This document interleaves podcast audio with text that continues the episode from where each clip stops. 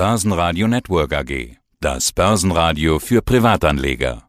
Der Wikifolio Trader der Woche in Zusammenarbeit mit Börsenradio. Guten Tag, Arne Brief. Ich verantworte das Wikifolio Healthcare Demography und freue mich auf das Interview. Healthcare Demography heißt das Wikifolio. Wir haben schon ein paar Mal drüber gesprochen hier in diesem Format. Kann man alles nachhören. Damit ist dein Thema auch klar. Es geht um Gesundheit und darum, dass wir immer älter werden. Das ist ja einer der großen Megatrends unserer Zeit. Äh, allerdings setzt du nicht erst seit gestern auf das Thema. Am 16.01. 2023 hast du zehnjähriges, habe ich gesehen. Rund ja. plus 390 Prozent Performance in den rund zehn Jahren, 17,4 Prozent im Schnitt. In letzter Zeit habe ich super oft von diesem Trend gelesen. Letzte Woche hat mir ein Marktanalyst davon erzählt. Am Wochenende habe ich in der Süddeutschen davon gelesen. Zehn Jahre Healthcare Demography, aber inzwischen bist du nicht mehr in der Nische unterwegs, oder? Nein, es hat sich ja manifestiert, dass dieser Trend halt über die letzten zehn Jahre angehalten hat. Und unter den vier Ds, also Demografie, Dekarbonisierung, Deglobalisierung, Digitalisierung, sind wir natürlich super gelandet in einem Topic, was uns heute bewegt und weiter bewegen wird. Die Logik dahinter, immer mehr Menschen werden immer älter und wer alt ist, der ist eben auch oft krank und braucht medizinische Versorgung. Kann ich das so zusammenfassen oder wie würdest du es erklären? Ja, das ist eine gute Zusammenfassung. Ich meine, zum anderen werden natürlich auch diejenigen, die im Krankenhaus arbeiten, immer älter und wir haben weniger Personal, Wir müssen natürlich schauen, ob wir eventuell automatisierte Lösungen über die Digitalisierung bekommen können oder ob wir halt mehr und mehr Roboter verwenden, die halt den Arzt ersetzen oder unterstützen können. Wir hatten in vergangenen Interviews immer auch mal darüber gesprochen, dass dieser Sektor, diese Branchen recht resilient und krisenresistent sind, äh, jetzt habe ich mal geschaut, ich habe deine Performance generell ja schon angesprochen, plus 391 Prozent sind Stand jetzt in den rund 10 Jahren, 17,4 Prozent im Durchschnitt, wie schon gesagt, aber auf 12 Monatsbasis sieht man auch bei dir ein Minus, 18,5 Prozent Minus auf 12 Monatssicht. Wie kommt das? Ich denke, die Healthcare kann sich natürlich nicht generell dem Markttrend entziehen in der Beziehung sind natürlich alle abgestraft worden. Wenn man das natürlich jetzt relativieren möchte, schaut man sich den Nasdaq an. Da sind wir da bei minus 29 Prozent, beim DAX auch minus 10 Prozent, minus 9 Prozent beim Eurostock. In der Beziehung kann natürlich auch dieser Bereich sich nicht vollends dem Trend entziehen. Natürlich einzelne Aktien sind da hervorzuheben. Jemand Novo Nordisk, da kam halt so eine Doppelung zum Tragen. Das war zum einen den Bereich Diabetes haben, der sehr stabil ist, wo Novo Nordisk Marktführer ist. Allerdings natürlich auch den Bereich Obesity, der neu dazugekommen ist, wo dann halt neues Potenzial entdeckt wird für Novo Nordisk, wo wir halt eine klare plus 20 Prozent in diesem Jahr beurteilen können, ja, für die letzten 365 Tage. Also das ist natürlich schon hervorragend.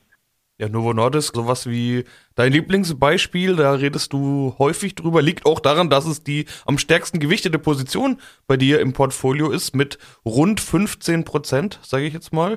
Warum hast du dich beim Thema Healthcare eigentlich als Antwort entschieden, Diabetes? Novo Nordisk ist ja im Bereich Diabetes tätig. Warum ist das deine Antwort auf die großen Healthcare-Fragen? Also Diabetes ist natürlich eine Krankheit, die in sich durch den Zuwachs von mehr und mehr Patienten mit Diabetes und als Vorerkrankung oft Obesity, Übergewicht einhergeht, die wir an und für sich im Moment nicht adressieren können. In der Beziehung denke ich, dass das halt Novo Nordisk aufgestellt ist in diesem Feld Diabetes, Übergewicht, Hormone und dahingehend halt in diesem Trend sitzt, der automatisch so zweistellig garantiert wächst und als Marktführer natürlich kann ja Novo Nordisk nur mitwachsen sozusagen. Wenn man jetzt auch guckt, im Wikifolio gab es eine schöne Umfrage zu Healthcare, wo Novo Nordisk im Prinzip auch auf Platz 1 alle anderen Unternehmen geschlagen hat. Dann hattest du das Thema angesprochen, Automatisierung, Robotik und so weiter. Da hast du Intuitive Surgical mit dabei als vermutlich äh, das plakativste Beispiel, das es in diesem Segment überhaupt gibt. 7,6% Gewichtung, 7,7% sind es gerade viertgrößtes Investment bei dir. Da hast du dich auch entschieden für, so ähnlich wie bei Novo Nordisk, für, für den, der der Marktführer ist, würde ich mal sagen. Ja, ganz genau. Also Intuitive Surgical ist ja sehr früh gestartet und hat eine hohe Marktdominanz, hat damit halt sehr viele Roboter in den Krankenhäusern platziert, weltweit. mit 75 Prozent Marktanteil natürlich ungeschlagener Marktführer, gerade weil sie halt auch viele Indikationen abdecken und ringsherum im Prinzip durch diese hohen Zahlen der Installationen sehr, sehr viele Verbrauchsmaterialien verkaufen können. Natürlich auch betroffen jetzt von dem Rückgang halt nach Covid der OPs, der äh, quasi angezeigten OPs. Aber auch da, denke ich, ist es jetzt so, dass, dass wir in den nächsten Jahren weiteren Wachstum sehen werden, weil der Bedarf natürlich an Physician Assist, also an die Unterstützung von Ärzten bei den OPs, durch natürlich das Altern auch der Ärzte und das weniger Nachwachsen von äh, Personal im medizinischen Bereich, den, was wir ja ständig auch in der Presse hören, äh, mehr und mehr halt forciert wird, dass man Roboter einsetzt. Dann hast du auch noch Versicherungen dabei. Das finde ich eigentlich ganz interessant, weil eigentlich ist es ja naheliegend, aber wäre nicht das Erste, was mir einfällt, wenn ich mir jetzt Gedanken mache über Healthcare und Demography. Was sind da deine Gedanken bei Versicherungen? Das ist natürlich so, also ich hatte eine, eine neue Situation jetzt in dem letzten Jahr auch nach Ankern gesucht, quasi Anker Invest, wo man sagt, okay, wenn man ja eine weitere demografischen Wandel hat, sind natürlich auch die Versicherungen als Positionen, die ja eigentlich mit einem permanenten Cashflow leben, sichere Inseln, wie auch Warren Buffett in Versicherungen investiert, habe ich dann halt diesen Trend folgen wollen und habe dann in Versicherungen investiert, um da halt nochmal das Wikifolio zu stabilisieren. Von den zehn Jahren, über die wir jetzt sprechen können, über die, auf die wir jetzt zurückblicken können, wie schwierig war 2022? War es eines der schwierigsten Jahre, vielleicht sogar das schwierigste? Ich denke schon, dass es ein, ein sehr bemerkenswertes Jahr war, weil es sehr volatil war und natürlich schwer vorhersehbar, wie sich bestimmte politische Rahmenbedingungen entwickeln. Immer noch sehr schwer vorhersehbar, was in, mit dem Ukraine-Konflikt passiert. Einzelne Trends zeichnen sich natürlich jetzt am Rohstoffmarkt ab, dass da Entspannung auftaucht, was man natürlich in Amerika als mehr ja quasi lokale Nation ähm, mit eigenen Rohstoffen ja schon vorhersehbar ist, dass die Inflation zurückgeht. Die Frage ist halt nur natürlich, das ist ja diese Frage nach der Glaskugel, wie wird sich halt diese ganze Deglobalisierung entwickeln? Welche weiteren Kosten muss auch die Gesamtheit tragen, zu, um die Dekarbonisierung zu tragen? Das sind für mich halt die spannenden Themen, die für 2023 kommen. Aber ich denke, ich, ich sehe schon, dass es ein hoffentlich erfolgreiches Jahr wird 2023. Aber wir werden natürlich immer noch eine gewisse Volatilität sehen. Aber ich hoffe mit einem guten Aufwärtstrend. Das heißt, deine Idee mit dem nach ein paar Ankern suchen, wie beispielsweise Versicherungen, das äh, wird auch in Zukunft ein Thema bei dir sein? Oder machst du sonst noch irgendwas anders als jetzt in den vergangenen zehn Jahren? Fällt nichts ein. Also ich bin immer noch auf einen guten, also ich denke, der Trend wird äh, bleiben, des demografischen Wandels. Wir werden es adressieren müssen. Und ich werde weiter nach innovativen Ideen und fokussierten Unternehmen suchen. Also fokussiert für mich heißt halt, die in einem Kern stark sind, die ich halt bewerten kann, weil sie halt nicht so diversifizieren.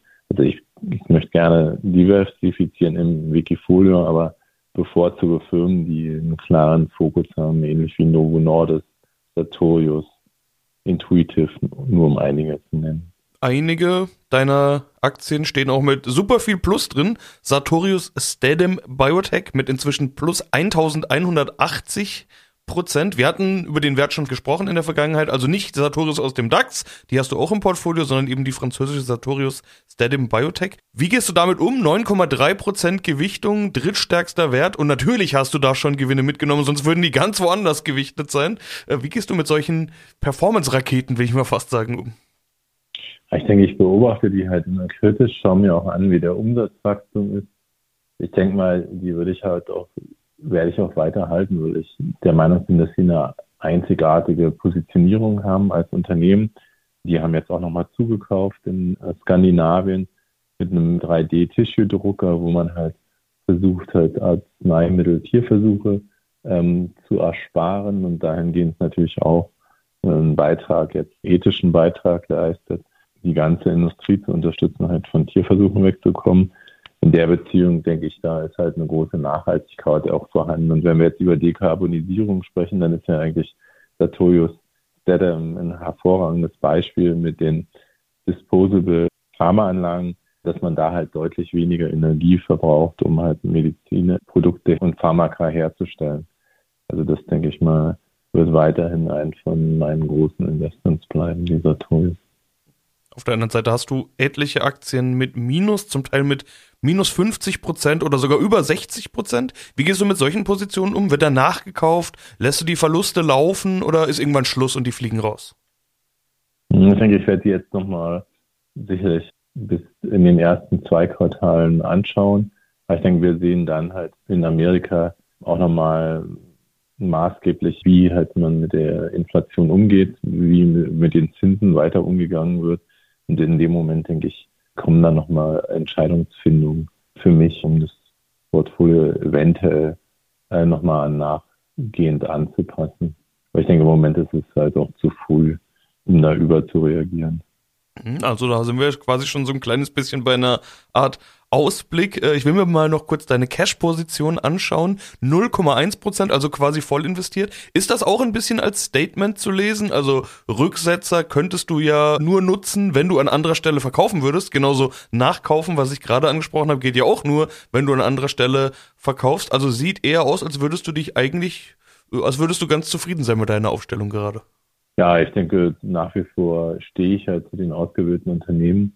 Ich denke, vieles ist ja eigentlich bei den MedTech-Unternehmen primär dem Gesamtmarkt geschuldet als den Unternehmen selber. Also die Unternehmen selber wachsen ja nach wie vor hervorragend. Wenn man sich auch äh, Shockwave als innovatives Unternehmen natürlich anguckt, dann sind da ja im Moment noch dreistellige Umsatzzuwächse da.